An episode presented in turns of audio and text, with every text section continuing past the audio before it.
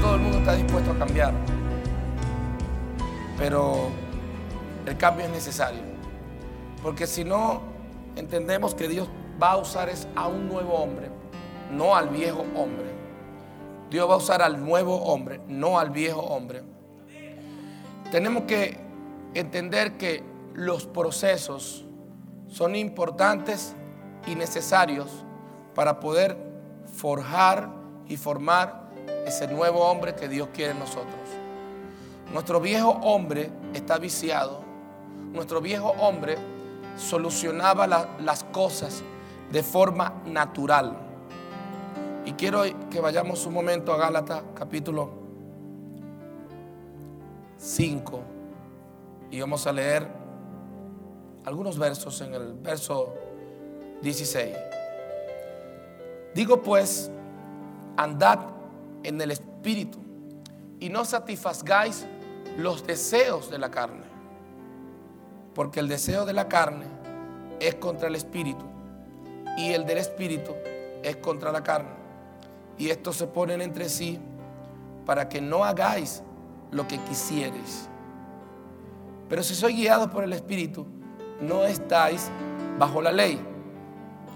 Y manifiesta son las obras de la carne, que son, estas son las obras de la carne: adulterio, fornicación, inmundicia, lascivia, idolatrías, hechicerías, enemistades, pleitos, celos, iras, contiendas, disensiones. La palabra disensión, divisiones, gente divisionista, herejías, o sea, cosas diferentes a las que impuso Dios, envidias, homicidios, borracheras, orgías o desórdenes y cosas semejantes a estas. Cosas semejantes a esta. Hay cosas que no he nombrado aquí, pero hay muchas que son semejantes a esta, acerca de las cuales os amonesto, como ya lo he dicho antes, que los que practican tales cosas no heredarán el reino de Dios. Todos los que venimos aquí a la iglesia a reunirnos tenemos la expectativa de que después de esta vida podamos ir al reino de Dios, podamos estar con Dios toda la eternidad, a un lugar de salvación, a un lugar eterno que existe y que es real. Pero cuando recibimos a Jesús en nuestro corazón, comienza un proceso de depuración. Cuando comencé el año, a mi equipo de trabajo le vino una actualización. Digo actualización desde el punto de vista, una especie de inventario. Y una de las cosas que noté era que sencillamente habían cosas que estaban mal, pero que no habían sido manifestadas, sino cuando vino la prueba y cuando vino el cambio. Nosotros a veces no queremos cambios, queremos coaccionar a Dios. Y muchas veces buscamos pastores y líderes débiles que prediquen el evangelio que queremos escuchar y no el que nos cambia. El evangelio cambia, ¿no? Usted no puede venir a la iglesia y ser el mismo, y venir a la iglesia y ser el mismo y decir, bueno, si usted va a una iglesia cualquiera que sea, o aquí aún, aquí mismo, y usted no está cambiando, usted no entró a una iglesia, usted entró a una religión, por lo cual no entra al reino. Jesús dice en Juan, vamos a ir a Juan capítulo 3. Necesitan nacer de nuevo. Necesitamos un nuevo nacimiento, una nueva mentalidad. No podemos hacer las cosas como siempre solíamos hacer. No podemos evaluar las cosas como siempre las solíamos evaluar. He notado que mucha gente que me ha tocado confrontar, una de las cosas que a veces pasa es que muchas veces se esconden y huyen de la confrontación porque saben que la confrontación es inminente, sobre todo en un hombre de Dios como yo, que tengo claro el reino de los cielos. No porque yo sea especial, sino que la demanda del reino de los cielos en mi vida ha sido muy alta, por lo cual lo que me toca formar va a tener la misma intensidad de formación. no soy y considero que soy muy bajo comparado con Jesucristo, porque yo me estaba dando cuenta que muchas veces nosotros, algunos predicadores de los últimos tiempos, se han convertido más en políticos que en predicadores. Y no siempre la mejor predicación será la mejor política. Cuando hay que decir la verdad, hay que decirla de frente. Si algo está mal, tenemos que decir: estamos mal. Porque Dios le gusta el reconocimiento, y en la humillación está su exaltación. Él no desprecia un corazón contristo y humillado. Y muchas veces tener que confrontar y tener que enfrentar el pasado de las personas y las estructuras antiguas es un poco difícil, porque uno de nuestros principales enemigos, y yo he notado que uno de los principales enemigos de un hombre de Dios en Latinoamérica y en Venezuela, y yo hablo de mi país, yo no sé en otro país, yo hablo de mi país, y obviamente mi país pertenece a un continente. Y una de las cosas que nosotros tenemos que superar y reconocer, yo he visto que hay un enemigo y está en la cultura. Nosotros tenemos un enemigo espiritual, yo diría el cuarto enemigo. Como les dije ayer a los que estaban en el ayuno, hay un cuarto enemigo, porque tenemos la carne, que es el principal enemigo de nosotros somos nosotros mismos, no es el diablo. Si usted logra vencerse a usted, usted va a vencer al diablo. Si usted logra vencer al diablo, va a vencer al mundo. 3 enemigos: carne, diablo, porque ese es un enemigo, el mundo, pero el cuarto enemigo, que tiene que ver y enlazado con el mundo, es la cultura que tenemos que enfrentar.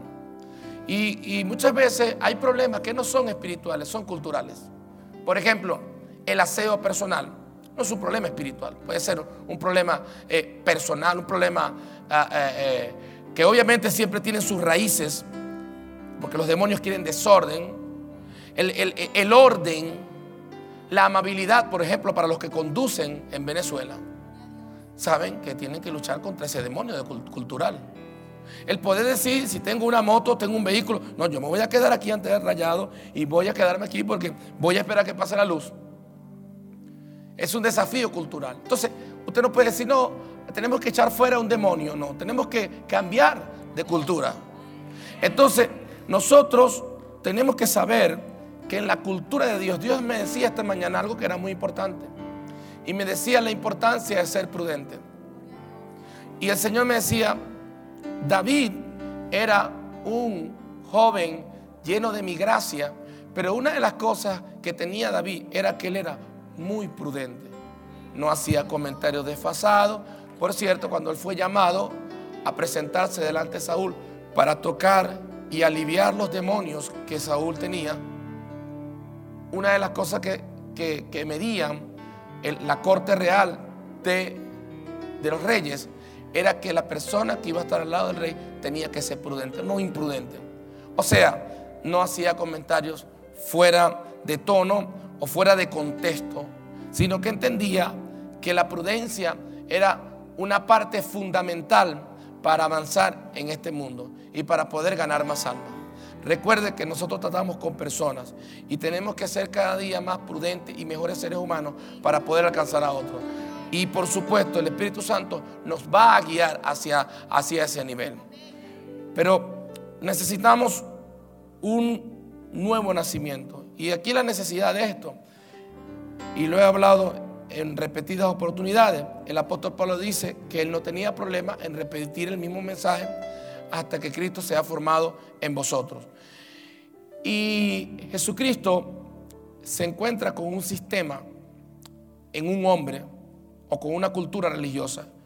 En el versículo 1 dice: había un hombre de los fariseos que se llamaba Nicodemo, un principal entre los judíos. Este vino a Jesús de noche y le dijo: Rabí, sabemos que has venido de Dios como maestro, porque nadie puede hacer estas señales que tú haces si no está Dios con él. Respondiendo Jesús y le dijo: de cierto, te digo que el que no naciera de nuevo no puede ver el reino de Dios. Este versículo es muy clave para todos los que vienen a buscar el reino de Dios. Si no tenemos un nuevo nacimiento, Si no cambiamos las actitudes, y tiene que haber un cambio. Si usted era una persona que decía malas palabras, ahora usted es cristiano, usted no va a decir, no hay problema, a mí no me ve nadie, a mí nadie me ve. Yo de hecho me gusta esa iglesia porque es una iglesia grande, está creciendo y no están tan pendientes de uno. Una persona había dicho esa expresión, decía, no están tan pendientes de uno. Y ese es el problema, cuando pensamos que Dios no ve las malas acciones que hacemos. Pero el evangelio o el cristianismo no es para tú cumplir un ritual o una costumbre religiosa. De vez en cuando te acuerdas, voy a la iglesia. Dios me decía hoy que habían unas personas que en algún momento yo me preguntaba que por qué habían dejado de venir a la iglesia. Y recuerdo que prediqué un mensaje sobre el que no se congrega y su condición fatal. Y de repente no sabía que esa persona había venido ese día, porque ese tipo de personas que a veces vienen de vez en cuando y no tienen una vida de iglesia. Y yo voy a hacer un paréntesis aquí para hacer una aclaratoria. Mi función en la tierra es predicar el evangelio del reino. Nunca predico o trato de hurgar su vida para predicar un mensaje para molestarlo a usted. Me gusta mucho que las luces me peguen, porque a veces no lo veo a ustedes. No tanto que no me gusta que las luces me peguen, pero hay una cosa que me beneficia, que a veces no sé quién está aquí y quién viene. Después que salen, vino este, oye, la palabra fue para este, porque no me afecta. Y esto está bien, porque claro, pastor, y esos predicadores que no tienen luces que le peguen al frente, bueno, van a tener que controlarse. Y una de las cosas que quiero que la iglesia crezca y crezca más es precisamente para que no haya una duda que es el Espíritu Santo que habla en esta iglesia. Entonces, ¿podremos escapar de la mirada del pastor? Claro que sí, pongo un foco ahí, me lo pegan en la cara y yo no lo veo a usted. Podremos escapar de la mirada de las personas o de los profetas, pero no podemos escapar del Espíritu Santo. Entonces, lo que yo busco es predicar la palabra de Dios. No es fácil, yo a veces tengo conflictos internos con lo que tengo que predicar. Quisiera predicar un mensaje un poco más carismático y más político, pero no se me ha permitido porque precisamente un predicador que predique la palabra de Dios, y este es un problema que están pasando los predicadores en estos últimos tiempos, es que no entienden que tienen que enfrentarse a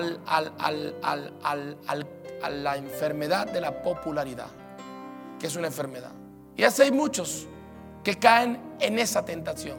Y es peligroso porque eso puede dar inicio a la apostasía.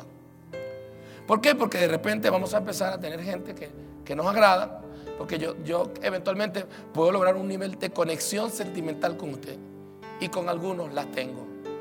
Pero eso no puede coaccionar la conexión espiritual que usted debe tener con el Espíritu Santo de Dios.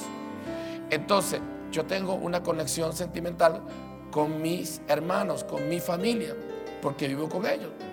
Pero probablemente ellos no están haciendo siempre lo correcto, pero tengo un lazo sentimental. Entonces, porque son mi familia. En el reino de los cielos, el sentimiento no está por encima del deber. Y el Señor dijo que una persona que no haga o que no diga lo que Él está diciendo que se diga, le está negando a la gente la posibilidad del cambio. Entonces, en este sentido, en una oportunidad precisamente se le acerca un líder religioso a Jesucristo, y se le acerca de noche y le dice a Jesús: Rabí, sabemos que has venido de Dios como maestro, porque nadie puede hacer estas señales que tú haces si Dios no está con él, o si no está Dios con él. Si Jesús fuera un político y quisiera ser un líder carismático, comienza a hablar de cualquier otra cosa que pueda agradar a ese líder religioso. Pero Jesús le dijo: necesitas nacer de nuevo. Y él no entendía eso. Pero Jesús le dice, respondiendo a Jesús le dice: de cierto te digo que el que no naciere de nuevo no puede ver el reino de Dios.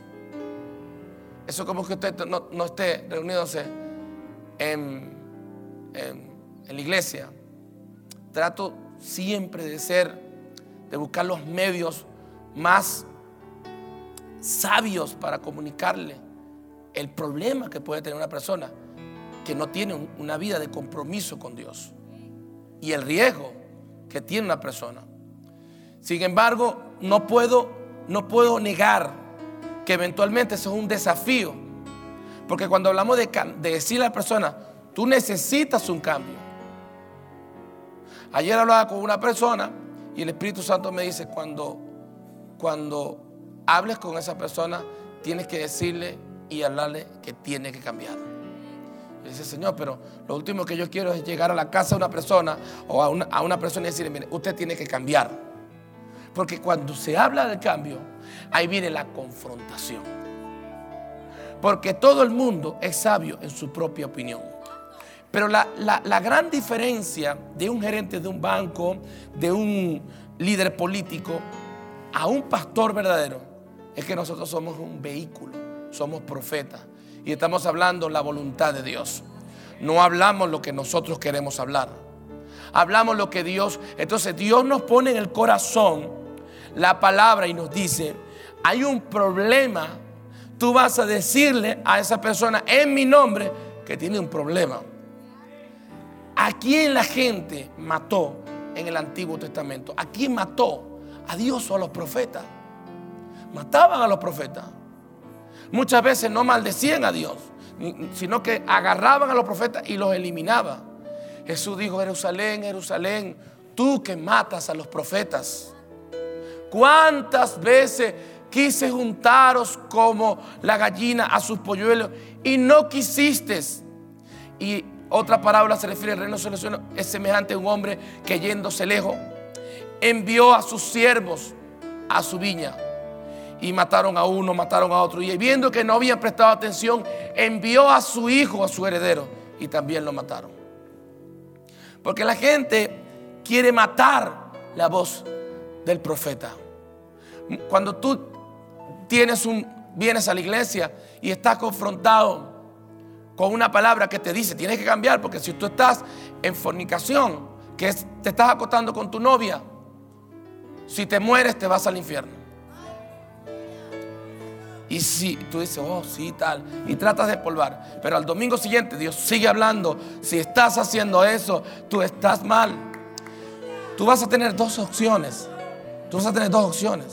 O tú dices: Señor, tú me estás hablando a mí y mira, mi amor, no podemos hacer esto porque la Biblia dice que eso puede traer la muerte y que eso es pecado.